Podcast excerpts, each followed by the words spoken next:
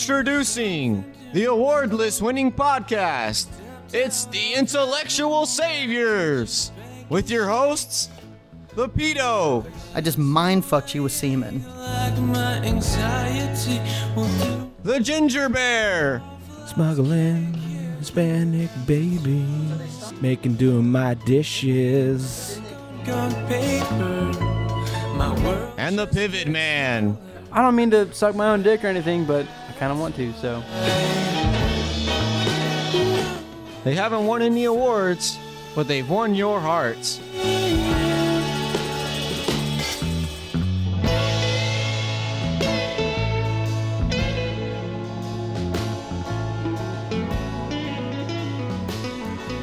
Hello, everybody, and welcome to the Intellectual Saviors.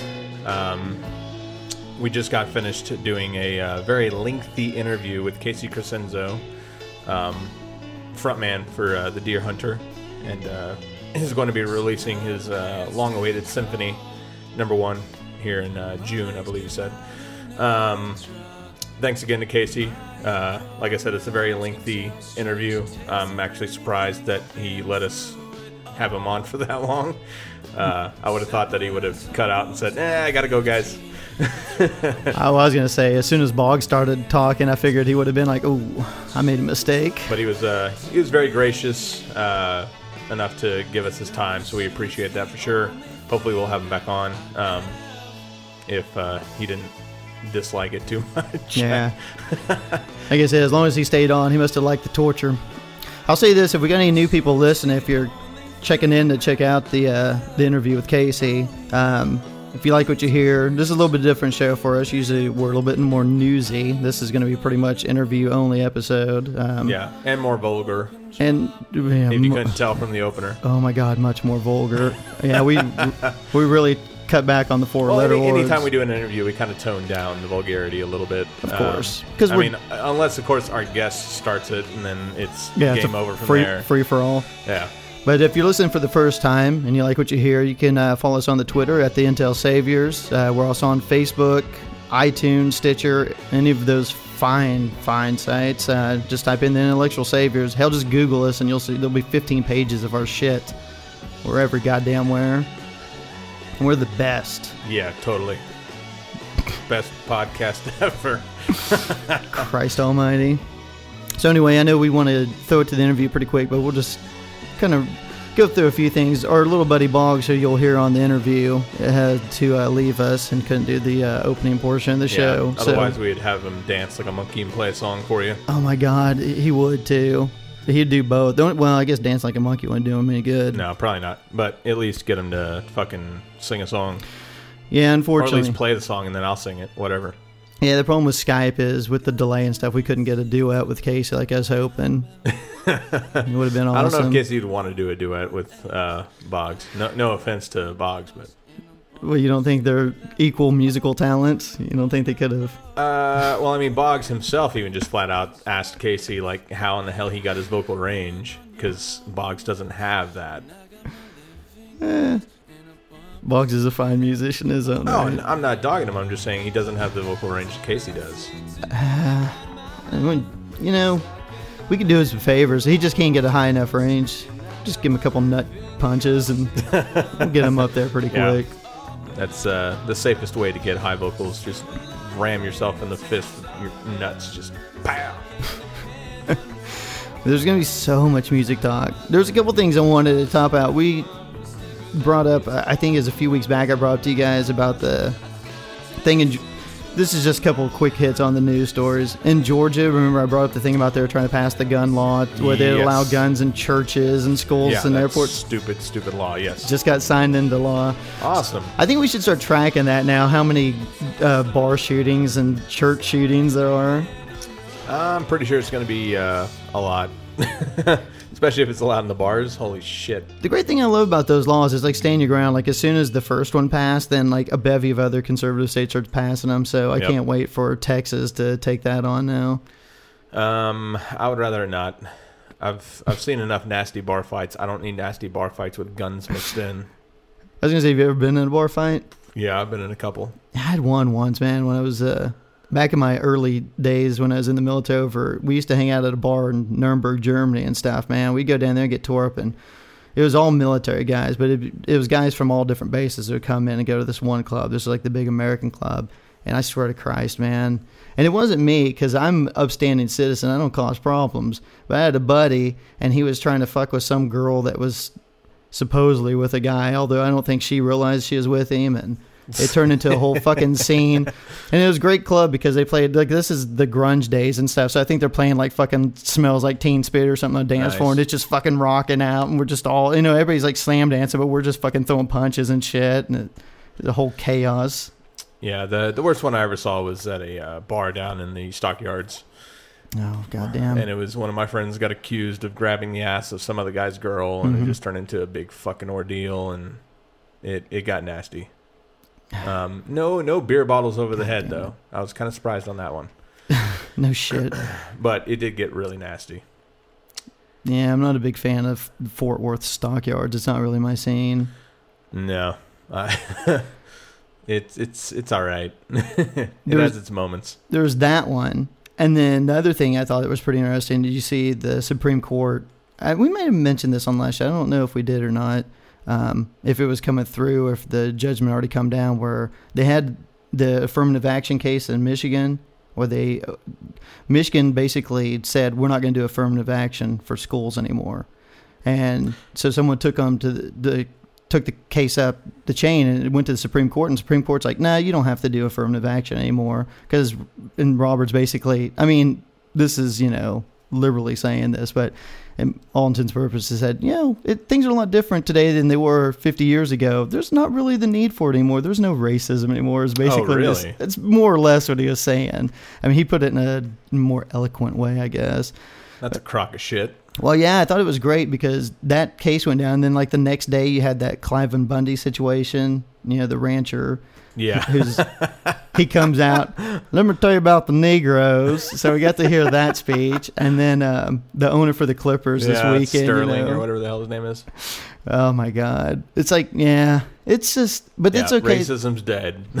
Well, they're both old white guys. It's like I always say. It's like when the older people start dying off, you know, then mm, possibly. But Oh, right dude. now, So um, the other day I was at a uh, restaurant and um, the there was a little bit of a line to the to the host stand. There's like you know two or three parties, um, and then I was in front of these two like older elderly ladies, and uh, the hostess, as I'm pretty sure she's instructed to do, um, asked them if they wanted to sit at the bar or sit at the table. Um, you know, and it was like happy hour or whatever at the time oh, yeah. and these old bats got so pissed off and like offended that she would somehow suggest that they go to the bar without the company of a man. That's what they got pissed off about. Oh, really? I'm dead serious. what are you suggesting? What kind of women do you think we are to go to a bar without our man? Jesus Christ, man. It's like, how old are you? 125? Like, No shit. It was like the 20s or like old flappers or something. I just I couldn't believe that, and they're just getting pissed off at this uh, poor hostess who's just doing her job. It's like shit. Times have changed, Granny. Like Yeah, don't worry. Don't worry. if you don't like it, stay home. Yeah, don't Like, worry, old woman. No one's going to be trying to take you home with them. You're safe. Christ Almighty. That's the funniest thing I fucking have heard. Um, one of the, well, I tell you, the probably the worst thing I fucking heard all week was this past weekend. Um, NRA had a big convention thing and stuff, and guest speaker was um, Sarah Palin. Oh, our favorite. Oh yeah, It's the dick of the week.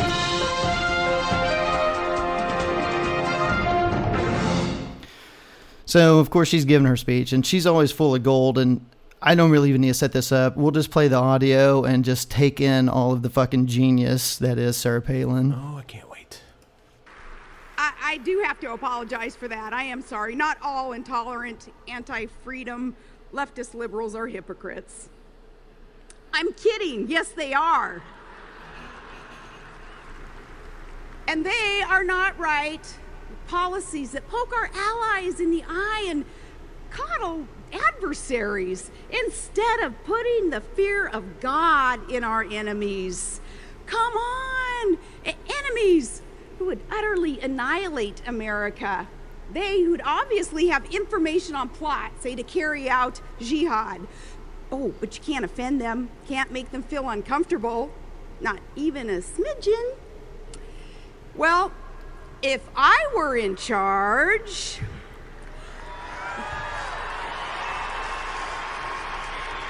Never gonna happen. Mm-mm.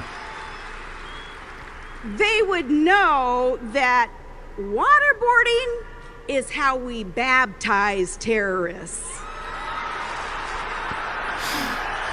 So you got that? That's how we baptize the terrorists by waterboarding them. I cannot emphasize enough how, th- th- like, look, we have listeners over in the UK, Germany, and spread out Canada. I know these people listen. Most, probably, probably expats or something. But I know we actually have some like people like from the UK live there listen to this, and they probably laugh. I know they listen to us just because we rip on the ridiculousness of this country, and they probably just it's funny to them. It, and it's but to me it's sad. It makes me want to cry because I think to myself, that fucking bitch. And no, no, that's that cunt, the worst fucking cunt that ever walked the face of the earth. And I don't think I'm exaggerating. It's amazing to me that she was just, as she said, a smidgen away from being fucking vice president, which means she would have been a heartbeat away from being the president of the United States of America. It's like that. I cannot fathom that in my head when I listen to nonsense like that. Absolutely disgusting. Um, eh, I think the the part that I'm most confused about is when she said intolerant leftists. Well, we are. Um, everything else in her speech seemed very intolerant. She seemed very intolerant of anybody who's Muslim, essentially. No, she was trying to do him a favor. She wanted to baptize him with waterboarding. and like she's using very intolerant terminology and wants to do very intolerant things to people, and yet we're intolerant because we're leftist. And I'm pretty sure we're communist socialists as well. I will say this, man. The older I get, I am intolerant. I'm intolerant of all these goddamn right wing Christian nut jobs and stuff. There's no doubt about it. I've gotten more pissy and bitter towards them. And I know I should be the bigger man, but I just can't fucking do it. Well, it's like I've always said. I, I think that everybody should have a platform. Everybody should be able to speak their opinion. But when your opinion is categorically, in fact, and is uh, pretty much put to the test and deemed infactual, then you should have to shut the hell up at that point. I agree. Like, go ahead, say whatever you want to say, but if you don't have the evidence to back it up, and if there's no scientific fact or statistic backing it up, then you lose in the public forum. And that is Sarah Palin, everything that comes out of her mouth, and that's why Sarah Palin, dick of the week. Fuck her. You got anything else? No, I think we should give the people what they want. Absolutely. All right, folks, enjoy the interview um, as much as we did. All right, and here with the intellectual saviors, we have Casey Crescenzo, the lead singer for the Dear Hunter. How you doing, Yes. Casey? I'm good. How are you? Fan freaking tastic. Um, so I wanted to go first Is into is that sarcasm? what? No, that's not sarcasm. That's the truth. um, I wanted to go into your uh, the symphony that you have coming out. Uh-huh. Um, I know that that was probably a big deal, um, and it's probably been a big deal for a while now. And you're going through everything, mixing it, and all that stuff. I'm not sure. Have you completed all that yet? By the way. Yeah, actually, it's been um, in the hands of the the actual vinyl manufacturer for a few months now, Oh, awesome. and like a bunch of records and schedules for indie bands and indie record labels. The uh, production schedule got thrown off by uh, what's it? Um, Record Store Day or or um, what's the name of it? I forget. Uh, I don't know. but the day that's just all the day that's all about vinyl. I keep I forget the name, but We're gonna call It- it Vinyl Day. yeah, no, sure. I know it's got a name. I think it's Record Store Day. But That's fair. but essentially, it was first supposed to be released um, in in actually a couple weeks, but it it's been pushed back. I think a month to June. Ooh. Well, I'm, I know that I can't wait to get my hands on it. Awesome. Um, I was one of the uh, very few who got on the pledge now. I'm just kidding. The pledge now thing was went by really fast. How long was that up? Um, it was. I guess they kept it open for a few months, but I think it was f- fulfilled or it it passed its goal within a week or two. I think. That's good. That's that's incredible to know that even though you're going in a completely different direction from everything you've ever done, that your fans at least support you in whatever aspect you decide to take it down. Uh, speaking of which, I, I want to know how did that come about? Was that something that you've kind of always had an inclination to do? Is that something that's been on the back burner, or did doing a symphony just kind of fall into your lap and you're like, hell yeah, I kind of want to do that? Um, it was actually like sort of baby steps for a while where I, um, we did a show a few years ago where we performed uh, the color spectrum from start to finish, and we were going to do a third of the show with a string quartet, or we did do a third of the show with a string quartet. Yep, I And had- remember. I was there. Oh, awesome. well, I had I had hired someone to take care of of sort of transcribing the arrangements I did on the recording. Um, and at the point that I made that record, and, and before that as well, I never really had tried to do the traditional staff music, write things out for musicians. I always just explained the parts to them and sang them their melodies and discussed articulations with them. So I had hired someone to transcribe what was on the record and prepare sheet music for a string quartet for the show. And he backed out, I think, just days before the show was slated to happen. So I had to figure it out really quick how to sort of uh, woodshed my way through, you know, arrangement, arranging physical staff music and transposition and things like that. And so that was my first attempt at physically doing the, the technical side of the music that I had never really done before. And I enjoyed it. So making Migrant, making the next record after that, I actually prepared music for a string quartet going into the record and they came and performed that. And then after that, I just sort of like jumped forward a hundred steps and told everybody that I just wanted to make a symphony. Everybody being my record label, my management, and at first they, all you know, uh, said no. They said that that was Imagine a, that. a little bit ridiculous, Yeah. and that I hadn't really, a, I hadn't really done anything that would prove capable, and b, it, it would be too tough of a sell to all of the business people involved. Um, so it sat around for a few months before I just got angry and said I was going to do it. and and then when we were discussing how to do it, we knew that it was something that we wanted to, at the very least, brand use to brand my imprint record label, um, along with actually a record that was just released today by a band called Naive Thieves. I saw Uh, it on knew- Facebook. yeah, their record's amazing. Um, um, but I essentially just we knew we wanted to brand it with the Cave and Canary goods, so we knew that it was going to be very expensive. We knew that we couldn't find funding for it on our own, um, and that's where the, the crowds, the crowdfunding came in. Um, was really just as this is the only way we can do it, and if it doesn't raise the money, then we just won't do it because that means nobody would want to hear it. Um, so I was prepared to just not do it. If if there was no demand, I I would have taken that as a sign that it was not meant to be. Well, cool. I'm glad that uh, everybody stepped up and gave you their money so you could do it. So Casey, on that note, Yeah. I know, right? On that note, uh, so I've heard you play piano. I, I'm pretty aware of your prowess on piano. Are you classically trained in anything else uh, besides guitar or piano in terms of like classical instruments? Any horns?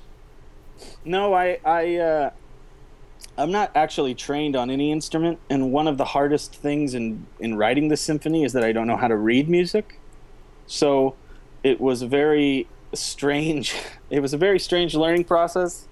Um, but I I had a violin when I was younger, and my hands are too big to play it, and I never tried. it was like at a period of time where I didn't even know what a viola was or a cello was. I just I saw I think somebody playing in a bluegrass band when I was in middle school or something, and thought that the fiddle was awesome. So I tried it, and I failed. yeah, don't you, you're not alone in the failing at violin. Uh, I don't know how many violin players I know, but there are very few. Yeah, definitely. All right, I was just curious. Okay, so according to, I don't know how uh, familiar you are with people who write uh, music for like video games. Do you know who Nobuo? Oh, uh, I'm sorry, Nobuo Uematsu is? no, I don't. He okay. Do you know who? Uh, I'm not who, but do you know the Final Fantasy series Yes. of games? Okay, he was the person who did seven, eight, and nine, and then he did like Super Smash Brothers. Uh-huh. Anyway, I've heard him on a couple of uh, interviews. This is back to the symphony, but he was saying that it's it's it's a really weird, intuitive uh, conundrum when you try to like bridge rock type melodies and rhythms into orchestra, uh, and it's you kind of have to write parts that fit both. So I wanted to see how how much of a conscious effort on your part did you put into making sure that your symphony didn't sound too much like the Dear Hunter or too much like a rock type ensemble. Well, um, knowing that that guy composed music for those games, I can definitely hear how he seems to write with a heavy rock melodic mind when he's writing that mo- the orchestral music. But for me, I think that it's always been a little bit of the reverse. And when I was writing rock songs, I my mind and my ear always gravitated towards a more orchestral sound. And in writing the symphony, I think it was uh, not necessarily easy, but it was really organic because things like like choruses there's a format essentially, but there it isn't the rock format, and the use of repetition is a totally different. Um, you, you approach repetition in a different way. So I think just the fundamental, the fundamentals of the difference in the goal of each of those types of music, orchestral and and rock or pop.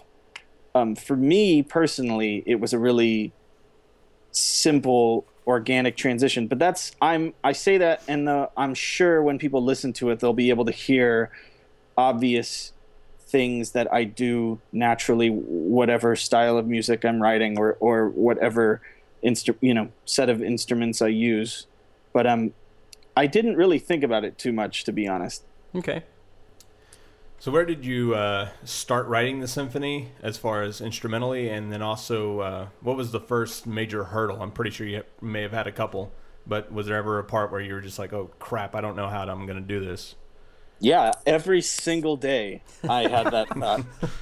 I I um the the let's see, I'm trying to think. I wrote it on piano in a very um primitive way because I'm not a good enough piano player to play what I wanted to hear in the symphony. So I wrote these sort of like uh, child's building block Lego version of what the symphony would become.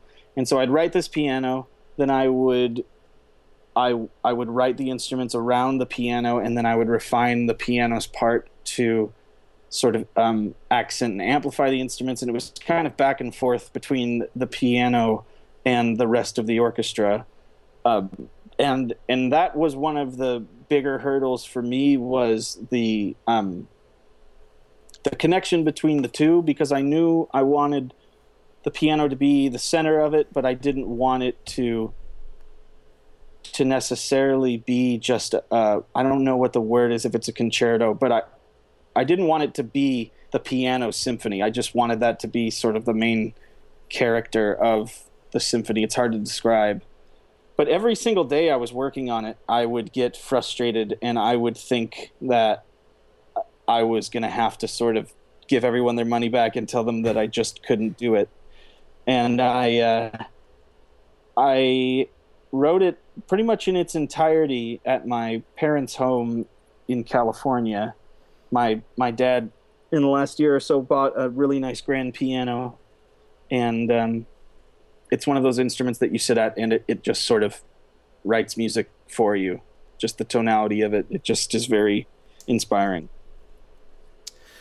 Were there any parts of the symphony that you had to leave out that you wish you could have put in?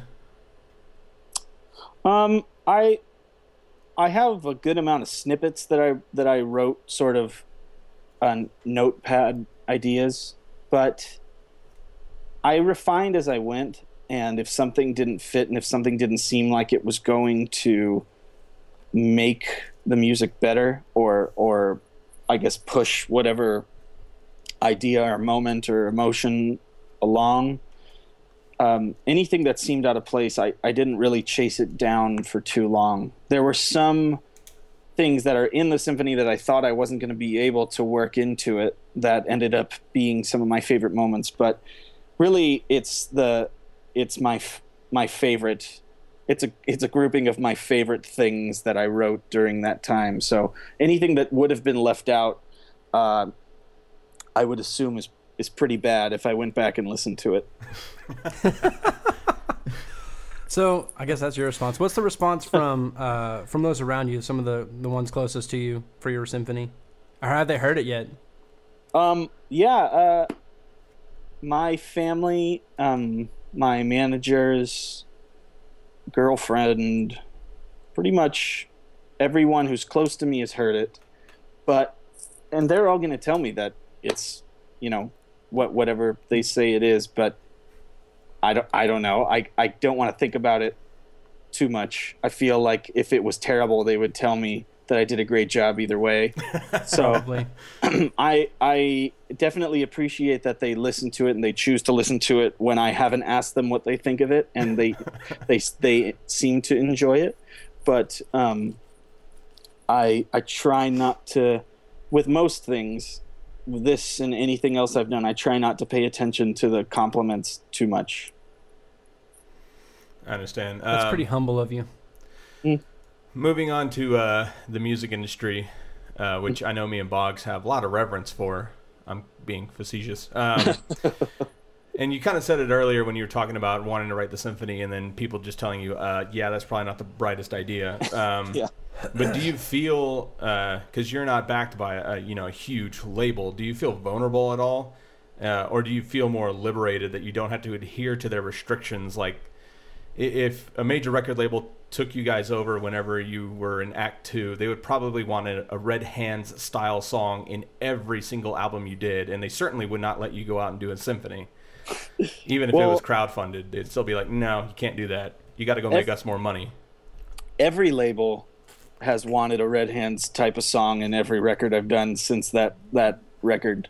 Um, and uh, you know, I the uh, the uh, on that subject, the only thing that ever bothers me about that song or about people bringing that song up is that I never want to feel like the best thing that I did already happened. I and and that sort of you know you should try and write another song like Red Hands.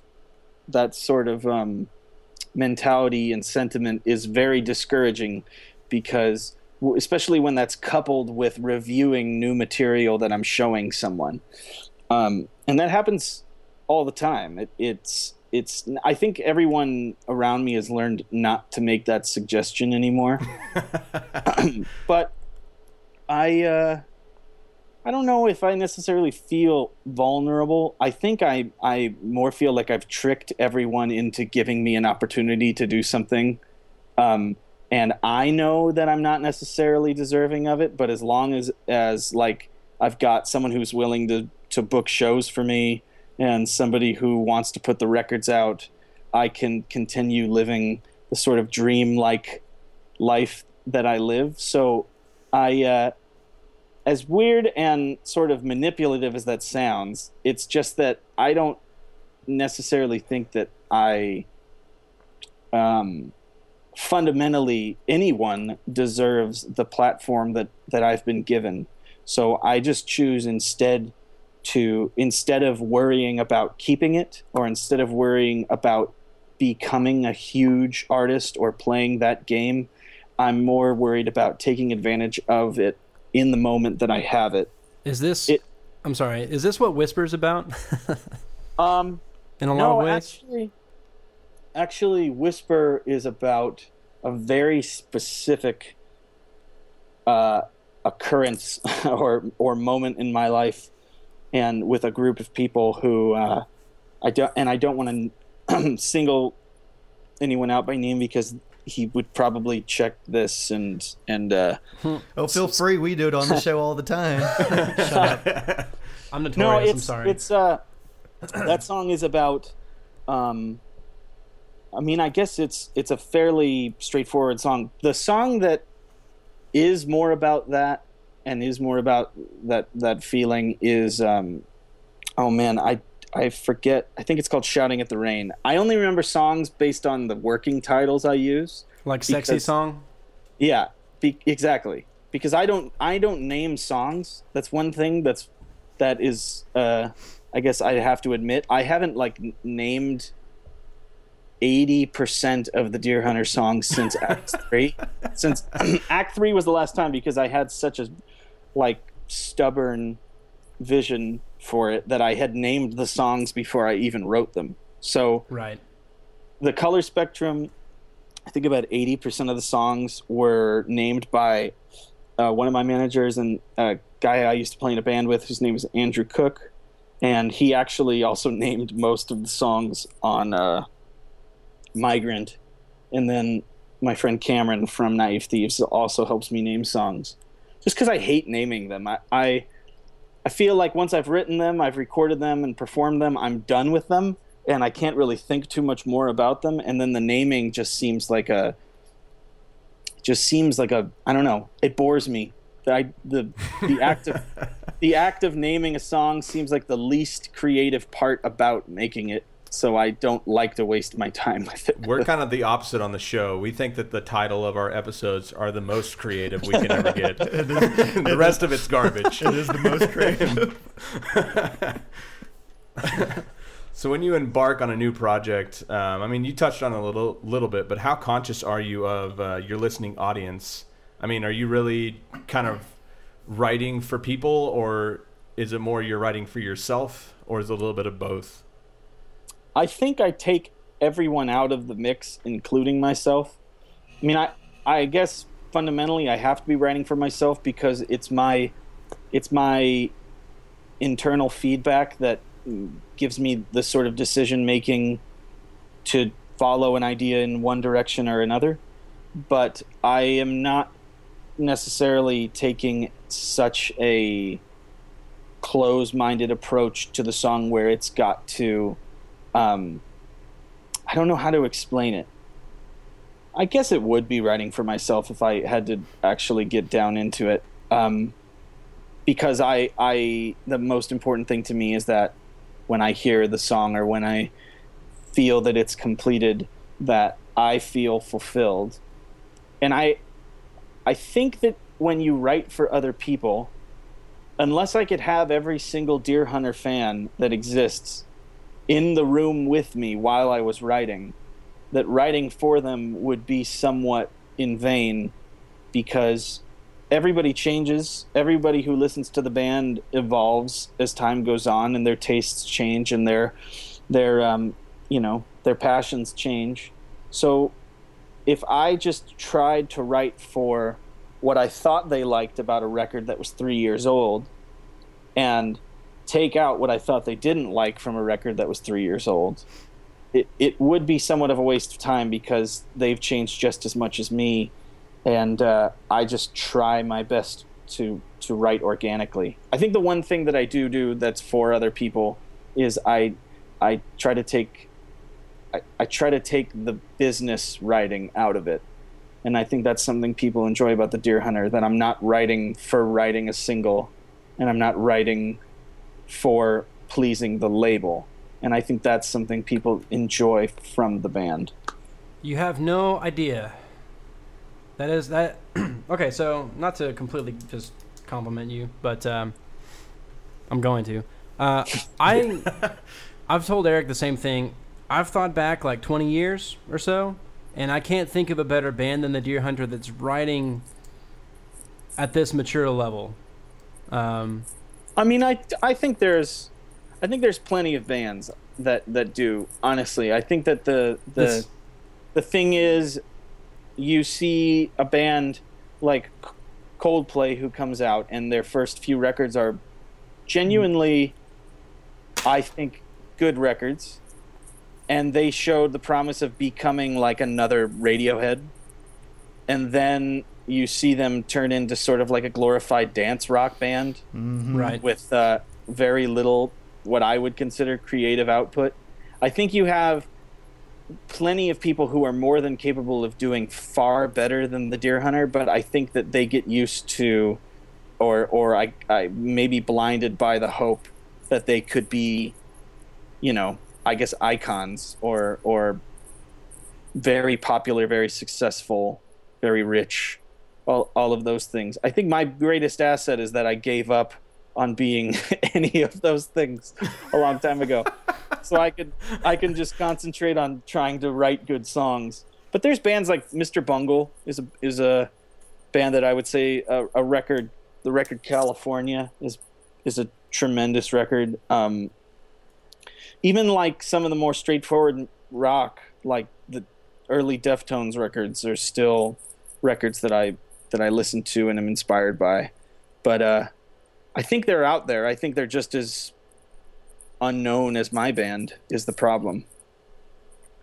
On that note, since we're talking about um, kind of what you what you gave up on, I guess, uh, tell us kind of like what you expected to get out of music, and like you know, it, it seems to me that the the answer to my question would be that the sacrifice is worth it. I guess it it but it's like what's the sacrifice? I'm not really sacrificing much. I think that anybody who does the thing that they like to do every you know, and you say the sacrifice, it's it's it's strange because you're assuming that if you did something else you would be better off. Um and you would only be better off with a with a f- select few aspects of your life potentially. Um, so, so I don't necessarily think of it as a sacrifice, or I don't really think of much that I do as a sacrifice. I, I mean, from time to time, I get tired of being on the road, and I get tired of the food, or I get tired of the driving, or I get tired of of uh, lifting my amp up. But that I feel like is akin to anybody else's day. The things that they get tired of, you know, breaking a shoelace when you tie your shoes, or stubbing your toe against a wall. It's just that I I think I have a different set of daily frustrations. But I'm I don't know. I've never thought of, of it as sacrificing. I've always thought that I was just very lucky to be in, in the position. That's a good answer. I like it. Um, what do you feel about the pop world and radio? I know me and Boggs, we are we're not fans at all. um, I mean, do you think that it has any kind of constructive force, or is it just like me and Boggs imagined it, a wasteland of mediocrity and terrible uh, songwriting? I think that I've reconciled my personal frustrations with pop music with the realization that it isn't really creativity.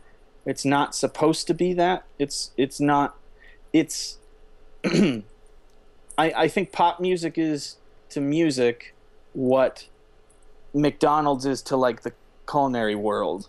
You you don't you'll have people whose guilty pleasure like who is it? Is it uh, Anthony Bourdain who who loves McDonald's cheeseburgers?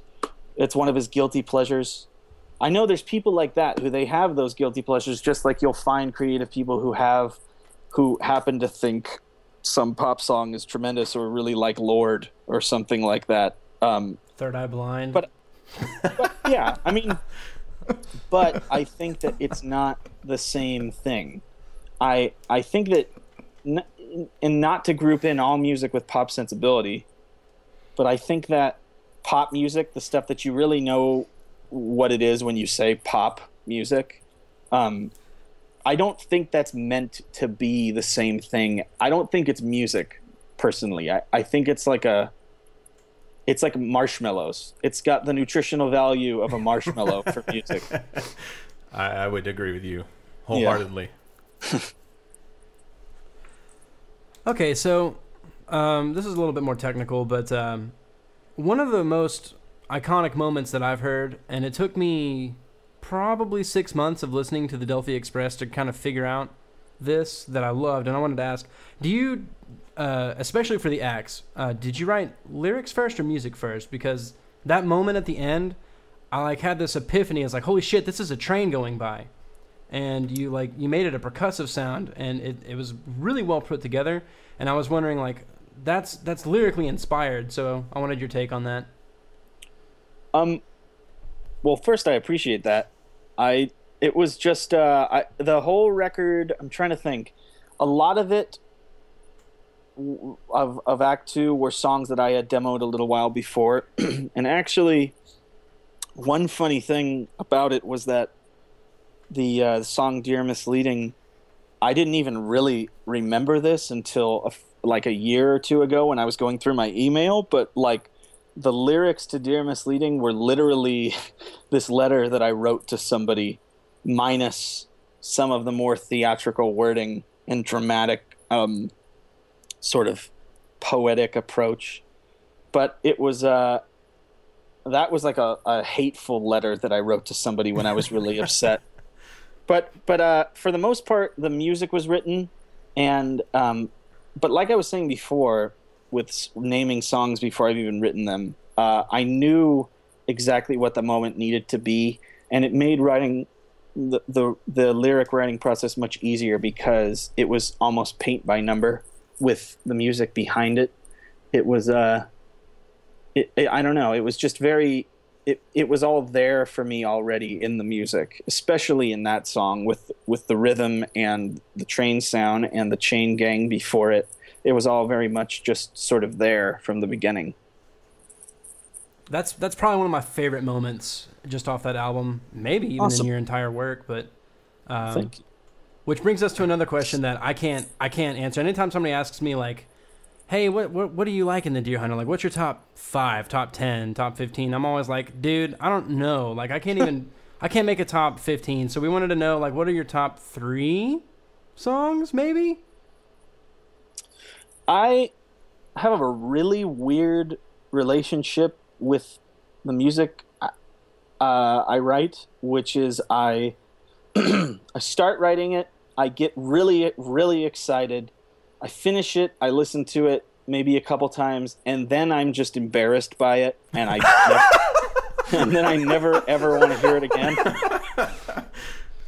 Um, Okay. And then you get to go on the road and play it over and over and over and over and over. Exactly. Well, maybe that's a better way to phrase it. What's the song that you like performing the most for the fans? I mean, do you get Um, Well, the song that I enjoy physically playing are songs like um, "Home" and uh, trying to think what we played. Um, we played on this last tour. What was it called?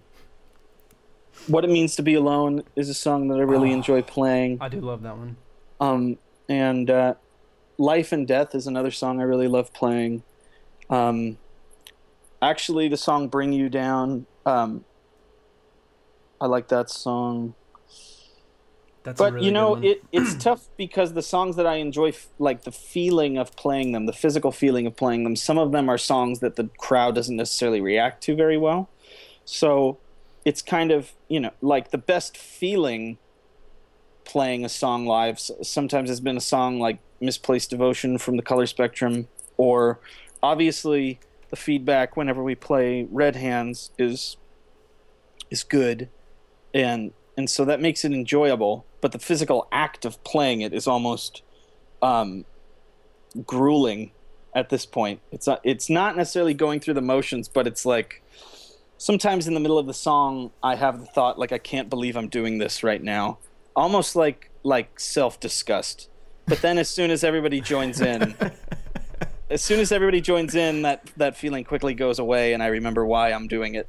Um but um yeah it's it's different though but the songs that i named are i really enjoy playing really it changes from tour to tour though So obviously, when you talk about the Dear Hunter, it's impossible uh, to disassociate yourself from the acts because those are probably some of the most beloved songs, you know, from your fan base.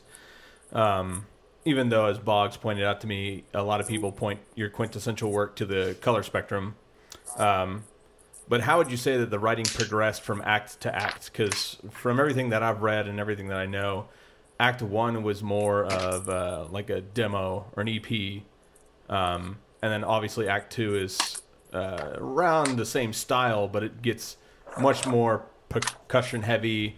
um, and you get much more melodic with the way that you stream songs together. Uh, so Mm-hmm. I was just curious as to how your uh, your writing developed through the acts. Well, Act One was.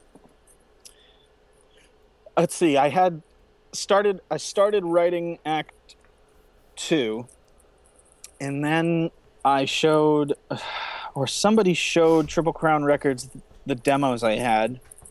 This was while I was still in the band, Receiving End of Sirens, and Triple Crown asked me if I wanted to release it or do the Dear Hunter as a side project at the time and so I wrote Act One, and there was like there was no budget, so I was doing it on my own. I wasn't necessarily completely sure of the style that I wanted to do, and that's why I think that record more than I guess anything until the color spectrum was pretty sporadic.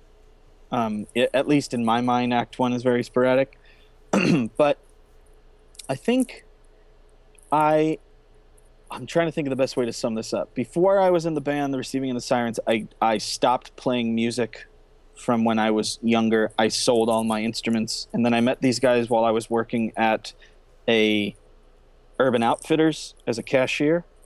And so until I wrote music for the Dear Hunter, the only thing I knew for uh, a couple years was writing with other people. So writing music on my own, um, again, was something that I think it was like a muscle that needed to be worked. And that's why I feel by act three was when I really got it the way that I wanted it. Um, and that's why I think you hear the progression from act one to act three. Um, on the note of the, the, the story arc itself, too, I, I wrote a lot of stories and essays, and I know that a lot of times when you're in a creative outlet, a lot of the, especially the frustrations of like your, your protagonists, tend to be things that you're frustrated with or that you fear or, or whatever. Uh, how, how close to the story arc are you in terms of like, this is like my life to, eh, it's just a story I wrote? I would say it's it is whenever you have a dream and you you wake up and you you ask yourself what that meant and you can sort of trace all these strange symbols in there and images and you can trace them back to concrete things that happen in your life. I would say it's that connected. It's it's things that i've gone through and things that i feel but they're heavily romanticized and fantasized in the story. So some girl that i might have been mad at because I feel like she wronged me becomes a whore in my story. Oh, don't they all in the end? They always awesome. do, don't they? It's just a matter of time. and that was something that I didn't even realize while I was doing it until I I was writing Act Three, and I think one I was writing the the poison woman character who isn't a whore, and I realized up until that point any female character I had or had dreamed up in the story was a prostitute, and I sort of had to take a step back and see that there was some obvious bitterness towards females at that time. So, so I think there. it's just it's like I obviously have never been to war, uh, but but Act Three and the use of war and um, the different characters in that are are more just romanticized versions of moments from my life. So I know uh, you get it all the time, probably via email, Facebook, Twitter. Every time you do a show, I'm pretty sure you're so sick and tired of this question. Um, but are you ever planning on revisiting the acts and completing the story arc? You know what? I I was thinking about this the other day, and I haven't told anyone yet. But I'm um, I'm not doing it for my next record. I'm I'm like almost 20 songs into writing my next record. Like Awesome. I've got about I've got about 20, and uh, Jeez. I I hopefully whittle that down to 12 that I love. But um, I'm working on that, and then I had I had a dream almost a week in a row every night about writing Act Four, and then I woke up one morning and thought, well, I guess I guess I just have to commit to doing it. So my plan is that I will finish. I, I'll finish this record. We're re, we're gonna record it in the early fall, and as soon as I'm done writing this record, as soon as I know I've written all the songs and I can go and write something else, I want to spend a little time writing a second symphony, and then immediately go on to writing Act Four. I think that's what I want to do. I think I want to part of me wants to just write and record act four five and six and take off like a year and just devote my time entirely to that um, but i know for a fact that after this next record i that i i'm going to do act four for sure Fantastic. I'm pretty sure uh, a huge amount of the fan base will be super ecstatic to hear that. We'll spread the shit out of that so you don't have to answer that question anymore. yeah Yeah, put that on the back burner. Just just divert everybody to this episode. That's all you got to do. uh, so moving on to your your next project was, was the color spectrum, of course. Um, you jump around from genre to genre uh, quite a bit. I mean, there's electronica in there. There's country. Um, there's kind of almost poppy. Uh, there's industrial. Uh, all kinds of different stuff. Did you get a lot of criticism from the people around you about jumping around the genres, or did they kind of get it whenever you told them no, it's it's about the colors, and then they they it sunk in, or were they just like no, that's stupid. Why would you have a country song in the middle of your album? um I, when i made the color spectrum it was at a really lucky period of time in my life where uh i think the band wasn't necessarily big enough for the people around it to be so concerned in the material on that level on, on the level of of you're gonna you know freak your fan base out or whatever but big enough that people were willing to put I, I I guess there's no better word than funding, but back the release of it. So nobody really said anything to be honest. I just kind of I think out of laziness of not wanting to even get into the discussion and knowing that I had like a philosophical idea behind it that I would enjoy discussing for a long period of time. I think it was more like let's just let Casey do that thing and, and not have to even know what it is um, because critiquing it as some, you know someone close to me in a, in the business sense the act of critiquing it would really take taking the time to fully understand it and giving the music not only the uh, the critique from the standpoint of it just being a song but also the critique of it being part of this concept that's a very um, that's a very you know it's my perspective so giving me a critique on my perspective of something is it's it's just firepower for an argument. It's something that usually happens with me when when uh if s- it, basically when somebody tells me how to better express myself creatively that usually ends in an argument. So i think at that point the people around me had kind of learned that and l- just figured they'd let me go and do what i do um, the the record Black it has a lot of uh, social commentary in it. Um, you know, some of the lyrics are well, besides for uh, one which is very personable, uh, the others are very just you know the damned are going to inherit the earth. You know, um, and talks about them sinking us essentially uh, as a society. Um, I'm just curious how how much do you dive into politics, uh, and how much is that of your daily life, or how much do you think about you know the the powers that be, and how much because our podcast is a lot about uh, the the injustices in the world, um, and Black seems to have a lot of that in there. Well, I I'm trying to think of how exactly to answer. I think that I I mean I I I have a good mind for what's going on. I don't necessarily spend um, you know, a good portion of my day on Al Jazeera or anything like that. Um, reading too much about anything. I think a while ago when I was younger, I was very heated and I was very ready to get into debates, and I was very ready to uh, not only challenge people but but chastise them for not knowing as much as I did on any given political topic, or not agreeing with me, or not seeing the truth the way that I saw the truth. And when I started to notice that quality in other people as well, and and then I could really see it in myself, uh, I kind of developed the opinion that instead of obsessing over those things and and sort of isolating myself from other people based on those things and those differences and uh, obsessing over the things that I, I felt I couldn't affect. And that's not apathy but but instead of obsessing over the things I knew I couldn't affect I would just devote all my time to the things that I knew that I could.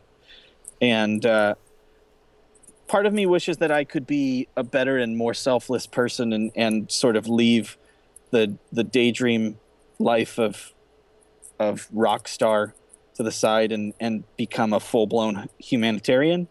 But I'm not a good enough person to do that, and I'm fine with that. And I think that as long as I just continue doing the thing that I'm doing and trying not to inject too much negativity into the world, that that's what I try to focus on. So as far as politics go, I always have an opinion, like most people, but it's it's much more based philosophically than and logically than it is based on uh, you know statistics like reading uh, the back of um, political trading cards or anything like that.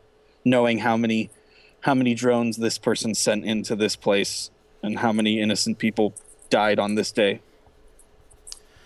So the song "No God," which uh, I know is probably one of my favorite titles. I don't know if you, that's one of the ones that you named out of the twenty percent. um, we're all atheists here. If you didn't know that, um, Yes. but what is your uh, your idea about the God hypothesis? You don't have to answer that question if you don't want to. I know it's a little bit of a heavy hitter. Oh no It's kind of I'm- loaded I'm too, but fi- whatever. Loaded, yes, and uh, also, I mean, I know that probably the predominant of your fan base is probably Christian because I mean you are in America, so Yeah. I uh I there's a song on the new record that I'm writing right now that the lyric is I I hope there's not a heaven. And I think it's it's that's really like the feeling that I have is that I um I don't it's the same kind of thing. I don't know I don't want to waste much time concerning myself with believing it or not believing it, but based on everything that I've heard about it, I really hope it's not true. I I really hope that all of the stories that have been told and uh, you know the the idea that there would be somebody who would send his his one the the his one son in the history of mankind down on earth to just be maimed and and physically ruined um, to save a very small percentage of of the population. I think that that to me can't really exist.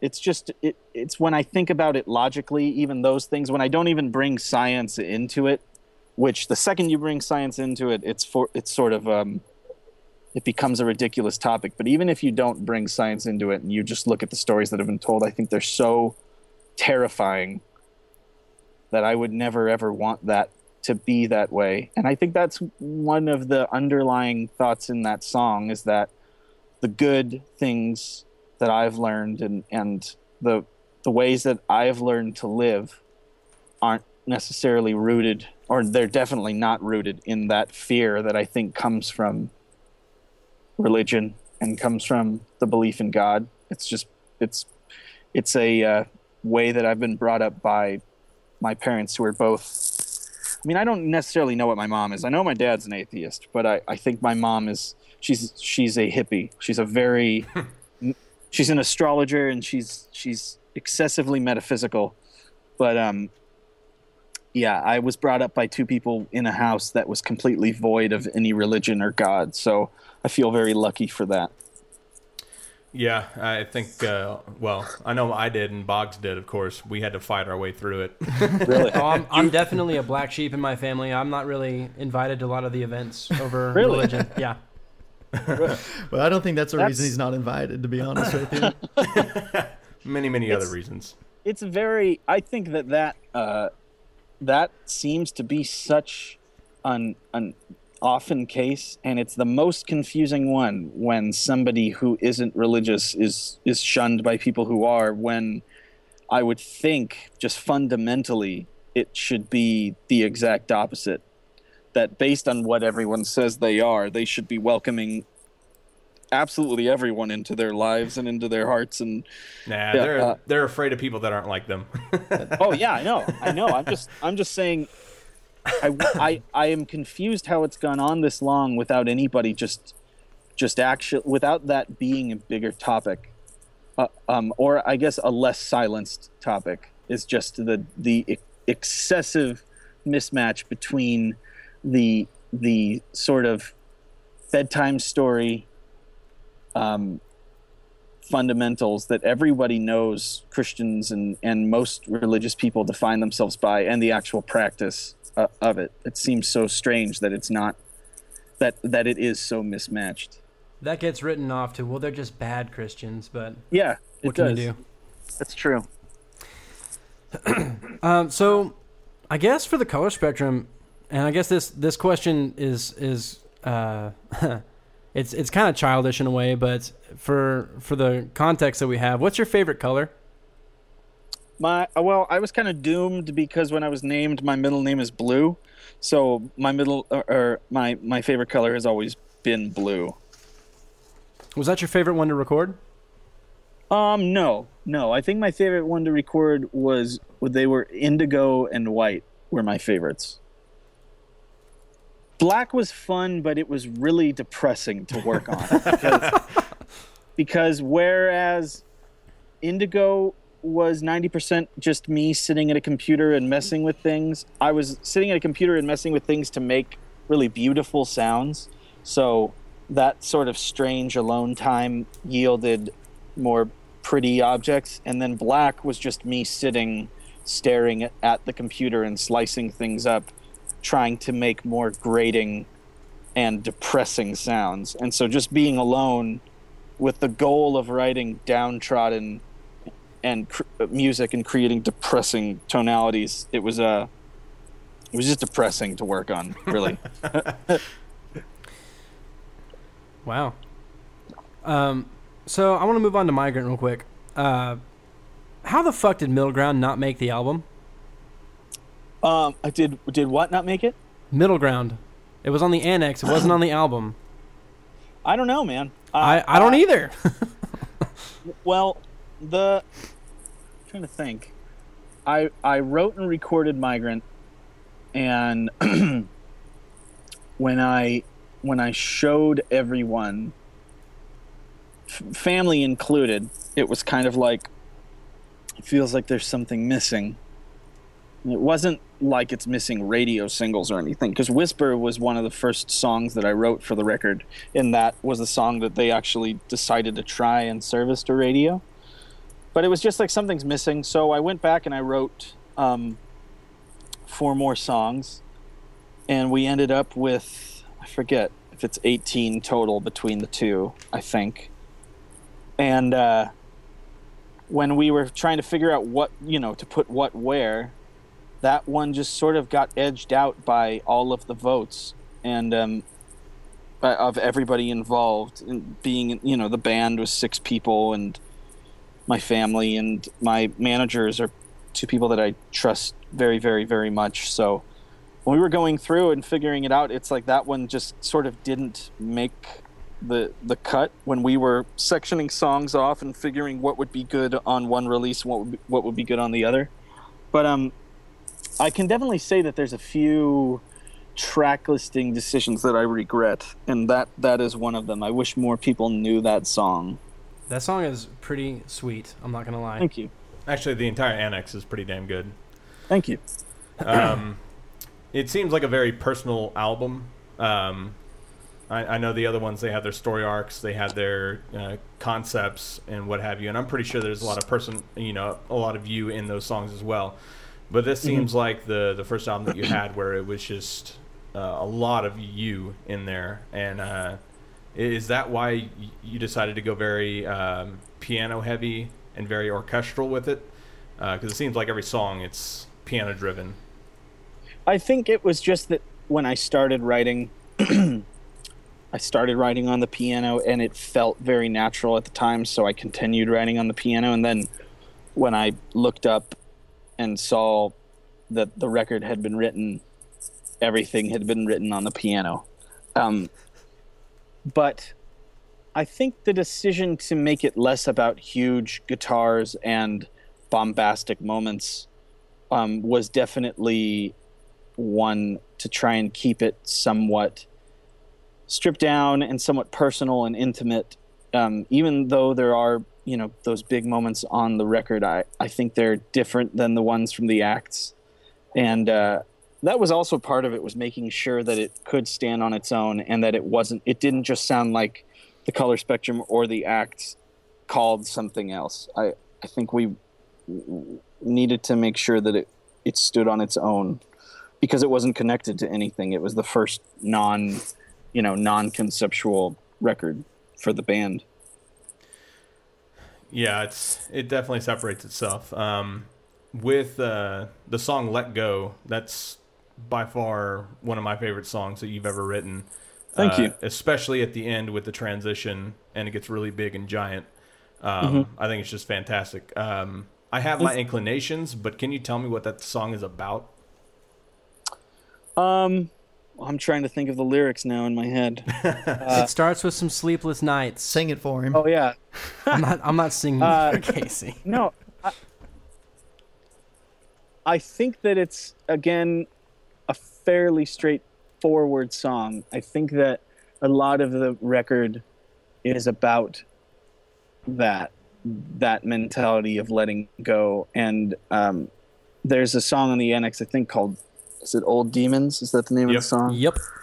um, they they a lot of the songs have that sentiment to it, and that song specifically is it's the beginning is true that sometimes I'll sort of lose sleep over the concern that I I'm trying to think how to say this that I'm concerned that I won't be able to be as good a person as I would like to be. Um, not necessarily looking at the things that I've done in the past and and feeling like I've done terrible things, but it's more the concern that I want to be a good person and I want to be proud of the things that I do and the interactions that I have and even you know the conflict that I carry. I, I sometimes lose sleep over that concern, and not only in me, but just sort of in in uh, not in such a universal way as humanity, but it's more of just the concern that it's a little bit beyond my reach. That the the good and and the positive, then the positivity is is a little bit beyond my reach. So that song specifically is is um is that conflict and that concern. Uh, you can you can probably sleep pretty easy because as far as I'm concerned, uh, like your music is helping me get through divorce. So Oh my God. as far Here he goes. Here we go. But- and now and now we're on a 15 minute talk. But Th- thanks, Did- Casey. It, it's helping get you through what? uh, I went through a divorce recently, so a lot of times your music is my way home. Oh man, you'll love uh, the next record then. 'cause I I just went through one. Oh, Oh, that makes three Yeah. of us. Come on, Eric, get with it. Sorry, I need to get married first to get divorced. Yeah, you're fucking up the Do it, curve. man. No, So- uh, yeah, just last uh, just last fall, I uh, I did, and so this record definitely has um, definitely has some more spiteful. You could you could just Songs. say elements from Act Two. You can call it a day from there. I like this though. Casey gets a divorce. He writes an album. You get a divorce. You sit in your room and fucking cry in the corner. oh fuck off. This is, see, why can't you be more artistic and make some use of your time? Boggs is a fine musician himself, Casey. I just want to point that out. That's why Then he's so. In, do- that's why he's so in love with your stuff because he, he he then you shouldn't be uh, sulking if you've got some firepower to write some music. Then That's what we tell him. I might show you some stuff later. We'll see. Oh God, you don't want to see his stuff. He's tried. To, he tries to show it to us all the time. nice. Well, I'm I'm sorry to hear about your divorce. That really sucks. No, you know what? Uh, it's like what is it? Louis C.K. says, "No good marriage has ever ended in divorce." Yeah, something So, like that. I, and I do believe that. And uh, I, I, a few years ago, a friend of mine told me about a friend they had who said, w- when he went through a really tough breakup, he said that he was just going to make the decision that for one day, he would, he would let it mess with him, and he would let it sort of ruin him, and then from then on, he would he would just sort of move on. And uh, I wasn't able to get it down to one day, but I tried my hardest just to look at the situation and accept it because it, it wasn't something that I brought on. And I, tried to just look at it as as logically and I guess as cold coldly as I possibly could and just accept it and do my best to look at my life and see any opportunity that it might grant me um, in moving forward and growing. Uh, obviously, there was a part of me that I guess is pretty selfish that that uh, you know a few months after it, when I started writing music, um, I I found a very large well of inspiration. So I somehow am a profiteer from it, but uh, I think that instead of lamenting it, I just I did my best to look at it and say, and just accept it and move forward. So if this next album is like the best work you've ever done, we'll have to get you hooked up and get you married and divorced again. so that's what. Yeah, we'll see. I, I don't. I think as long as it's not Act Four, that n- no matter how good it is, there's going to be most people just waiting for Act Four. You got you I got don't, two I of don't them know. here. I've enjoyed the ride with the color spectrum and migrant. I I haven't minded so much. Awesome. yeah. Awesome. You wanted to ask him some technical questions there, sir. No, I Mr. was just going to talk tech with him. Uh, Eric wanted to know a lot of this too because Eric is Eric is really interested in getting into like recording and, and stuff. But um, and we kind of knew that like especially with the Dear Hunter, you didn't really have a lot of budgeting to do. So uh, how much do you know about like mic placement and what microphones are your favorites? Like if you have like a specific mic that you just love to use and and ride with in your mic kit. Uh, Eric particularly wanted to know kind of what you knew and what you like to do. Um, yeah, I mean, I I feel like I know a good uh, amount. Um, if you had any specific specific questions, I, could probably answer them. Like I know I love ribbon mics on guitar amps, and I've got a pair of Cascade Fatheads with upgraded transformers that I really love. But if I could afford it, I'd probably get Royer. Uh, Royer ribbons to to mic them with. Um, I know that I like to double mic acoustic guitar with a small diaphragm condenser and a large diaphragm condenser. Um, I know my favorite vocal mics are far out of my reach financially, so I like I like mics like uh, the Bock Audio 195. Um, that's one of my favorites. Uh, but I also like recording with the SM7, Shure SM7. That is Let Go and Whisper were done with an SM7, and um, trying to think of what. Uh, the rest of the record was primarily done. Migrant was done with uh, a Telefunken U47 Okay. Uh, but um yeah i feel like i know a good amount i i try my best whenever i get the opportunity to produce other records and to work with other bands and that that record from naive thieves i produced and engineered and mixed um there's a band called elephant in the room from new jersey that i uh, produced engineered um i don't know if i'm no i mixed them and that was last year um but i try to do as much as i can acts one, two, and three, and most of the color spectrum I produced, engineered, and mixed, except Act three was Holy mixed shit. That is Mike a Watts. lot of work. yeah. Okay. And then there's a band that I really love called uh, River Empires, who I produced, engineered, and mixed from uh, Oregon, who I also played on. And then they had another band called Falling Up that I did a record f- um, called Fangs for. Um, I'm trying to think of what else off the top. Oh, there's a band called the Brobecks who had a record called Violent Things that I produced, engineered, and mixed. And um, Good lord. I try I try my best to do as much as I can. So I think Uh, you know your shit. I would I would say at this point it's safe to say you know how to fucking mix. yeah, when you Well, start I- your own company. I used to have um, a studio where a lot of the color spectrum was recorded in uh, Southern California, and now my my cousin runs the studio. Um, and then before that, my brother actually, as far as like carpentry, um, built out a studio in Rhode Island, and that's where we we recorded Act Three. Um, but I've always had something until actually now, since last fall, um, moving away from Rhode Island and and and moving to California, I, I have my laptop and a little Focusrite two mic pre um, interface and my a few Shure mics, and and that's about it. On that note, um, past the microphones, do you like certain mic preamps, or do you do you have a, a tendency? Oh, to- yeah. I was about to say th- have- those are like the the taste and flavor of every. Everybody's fucking has something different. So what, what do you like? Oh, I had a, a bunch of uh, Vintech.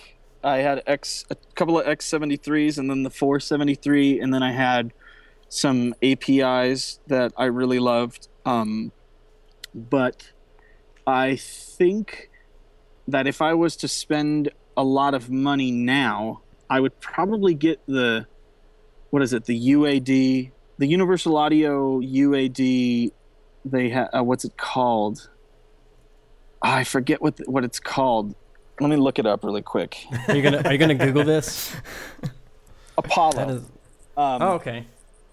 the the Apollo is a really cool device just because I don't know if you've ever used Universal Audio's um, DSP cards or anything like that. Is that the bay But that they give you like all the little slots for? Or am I thinking Um, something no, different? that's a lunchbox. okay. That's an API lunchbox, and like a bunch of different companies make uh, modules that fit in those compressors, EQs, preamps. Um, even uh, Moog makes a uh, a filter for them. But um, the Apollo is this interface that has mic pre's that uses onboard DSP, and you use plugins that Universal Audio created, which are all licensed from different companies. So you have like Neve preamps, you have API preamps that are all running in DSP. So you have access to a virtually virtual unlimited console of whatever sort of preamps you want when you buy this um, Universal Audio Apollo because it runs. You record through these plugins. It's hard for me to describe, but if you're interested in that stuff, I would look it up because the next time I actually spend money, I think that's what I'm going to be spending it on. How how much did would that run you? Do you have any idea what the price is on that? Because that sounds expensive just from what you said. I think they differ. I think there's like a there's well there's different versions. There's one that's just a two channel pre that I think is pretty inexpensive, and then there is the uh, like the the the main one, the really nice one that has the Thunderbolt connector and all of that, and Yeah. I think that's twenty five hundred. Um, it's not crazy expensive when you think of what you spend on like Avid hardware right. or or any other really nice um, i mean even if you are getting a really nice clock you know for sync um, i- i- that can run you $2000 or a really nice interface is going to run you 2000 or $2500 so they're in the realm of everything else that's that's good. The only difference it has this element that they don't have do you like uh Do you like using just like the old analog type stuff, or are you really really involved in digital stuff? I'm both. I Yeah. think that uh, I would love to do a record to tape. I would love to go and do a record at a studio with a really good engineer who who can service the machine and knows how to keep it in sync and knows how to you know clean it and clean the heads and make sure that we have a really good sounding recording but at the same time i think that uh, if you take your time and if you're using the right equipment and mic placement and all of that is correct and uh, your performances are good, I don't know how much it matters. I think that it's all about capturing a moment, and those are just different ways to do that. I don't think that recording on tape is going to make the songs any better, and I don't think that recording on digital is going to make them any worse. Right. So I know that um, recently you had to unfortunately cancel your UK tour. Yeah. Um, I, I know we do have some listeners in the UK. Um, I'm not sure how much they listen to your stuff. Uh, I'm not sure how much of our fans actually listen to your stuff. I know that we talk about you guys here and there, and I've covered you a couple me times. and Boggs will cover you every once in a while, uh, horribly, mind you. Oh Um, no, it's fantastic, guys. Uh, but are you ever planning? I know you you had a, a whole list of a laundry list of things that you were already doing, um, and I'm pretty sure you've got things further down the road. But were you ever planning to go back to the UK or even try? Um, I so desperately want to go back to the UK or go to the UK for the first time. I was about to say you guys haven't gone there as the deer No. hunter, have you? Yeah. No, no, no. I've I've only been there uh, in um, passing. Oh, whatever you hear right now, I'm filling up water. I'm not. Sure. we all kind of looked at each other like, uh, "Is he taking a pisser while he's?" I, sh- I should just let it fill for like five minutes. So mm, sure. Um, but um, I'm trying to think. Um, no, the only time I've ever been to the UK was in in a in a flight to go and do the symphony. Actually, it was just being in the airport. That's the closest I've come to playing in the UK. Was just sitting in the airport and eating breakfast. Damn. So I uh, I desperately, desperately want to go, and the cancellation was sprung on me and the band at the last minute, and it was really heartbreaking and upsetting. Uh, but um, you know, when Anthony canceled, the we weren't able to just go and do it on our own. We the the promoters wouldn't have it. yeah. That is really heartbreaking, man. I'm really sorry so for we that. we are. It was strange. It was like a dream come true, and then all of a sudden, it was not. It was not happening. So, we're trying really hard. I think there's a booking agent there who's trying to come up with a a good routing for us, but it's all up in the air. I don't have any. I don't have any definite news yet. Uh, something that I think uh, Eric and I were we we jokingly asked ourselves if we would ask you this, but um, no falsetto. How high is your range? Have you, have you mapped that out? I don't know. I it's it's as high as I can sing or yell. I don't know. I I, uh, I've clocked it a C I sharp. don't know the note. You're at a C sharp at least. Um, you cut out for a second. What was that? You you're at a C sharp at least as far as whisper is concerned, and I don't know how the fuck you do it, but I kind of want it so. Because that's damn damn good, damn fine, damn fine of you. I don't know, man. I have I have no idea. I I just scream and then I lose my voice and then when it comes back I get a little bit higher of a register, but it's a really horrible way to expand your range, so I wouldn't suggest it for anybody. But I, I don't really know. I've never Do you think you could uh, think you just I get never one out think too right much now? about it unless I'm writing something and I You have to like adapt it. no, God no. You- You're not gonna sing right now. Okay, I'm just just asking. The worst you could say was no. Boggs wanted you to do a duet with him. That's why. The the Like- connection seems very strange, and the video is all blotchy, and now the audio. It's okay. Uh-oh. We're just playing around. Um, No, I- are you guys there? yes, sir. I am. It's Are you there? It is super muffled. Well, I don't know. Do you guys have anything else? Because I know we've had Casey for much longer than I expected to have Yeah. him. I did. Uh, can you hear? ahead. Can you still hear us, Casey? I can, but it's it's super muffled, and um, like like the bit rate just jumped down pretty far. I don't know how. That's But, okay. I mean, we've had you so long. I mean, you've been Oh, it's extremely If there's- generous.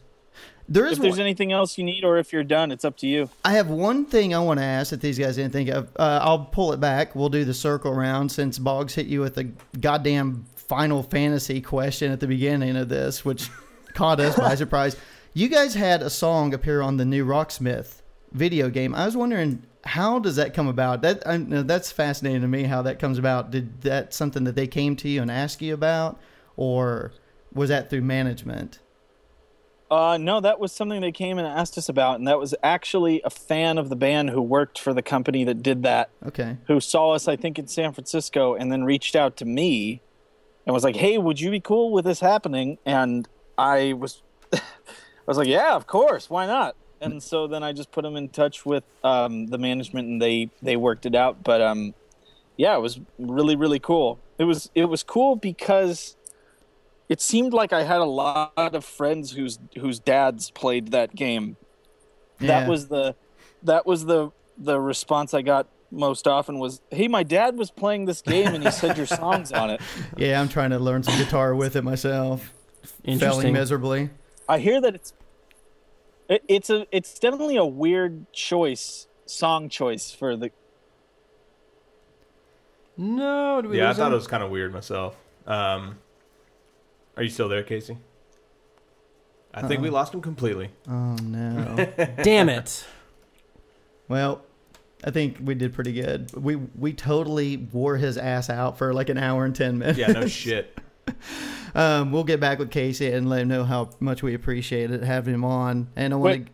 Oh, he's back. Oh. Are you guys there? Yep. Yes. Yeah. Okay. I'm sorry. Well, I'm- we're- I was just trailing off while the connection was gone. No problem. We were going to let you go anyway because, like I said, we've kept you for so long, and I know we wanted to say thank you very much. And you know, of course, we're going to we'll put a little bit more promotion out for you guys and stuff. And like we said, we talk about you quite a bit. These two right here are both in love with the band, and I know Boggs has a man crush on you like you wouldn't believe. So it's a good thing that you're on Skype and not here in person. It might be bad for you. well, well, I I appreciate that very much, and and honestly, like it's um, I enjoy it. Not in the sense of I just enjoy talking about myself, but I I appreciate it, and it's very cool to just come on here and talk with you guys. Yeah, I know they kind of bored you. I wanted to talk about like Japanese porn and traveling and you know doing all that kind of stuff, and they got all technical on you. But you know, what are you gonna do? Well, uh, just uh, I'm I'm always up for uh, doing one if you guys ever want me to do another one. So just just um, email me or, or whatever, and and we can do that.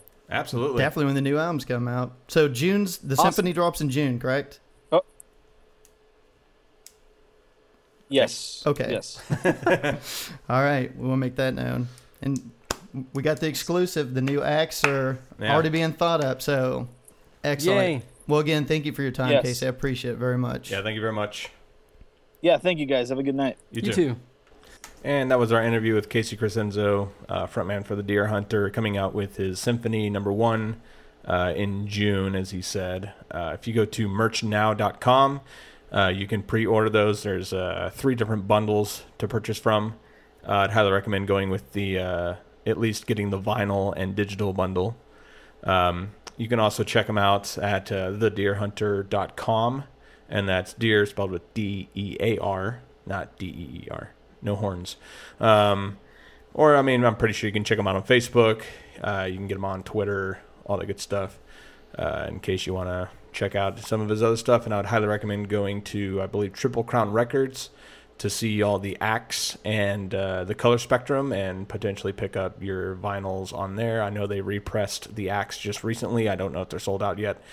And also um, the color spectrum, which I'm pretty sure is sold out on vinyl, but I think you can get it on CD still. Um, and of course, you can go to iTunes and get all this stuff uh, digitally as well, uh, with the exception of the Symphony, which is coming out in June. Yep, and I'll definitely and I'll link everything onto our Facebook as well, and I'll put some links on Twitter. So if you follow us on there, then you'll be able to pick it up as well. All right, folks. Hope you enjoyed it. Have a good week. Go fuck yourselves.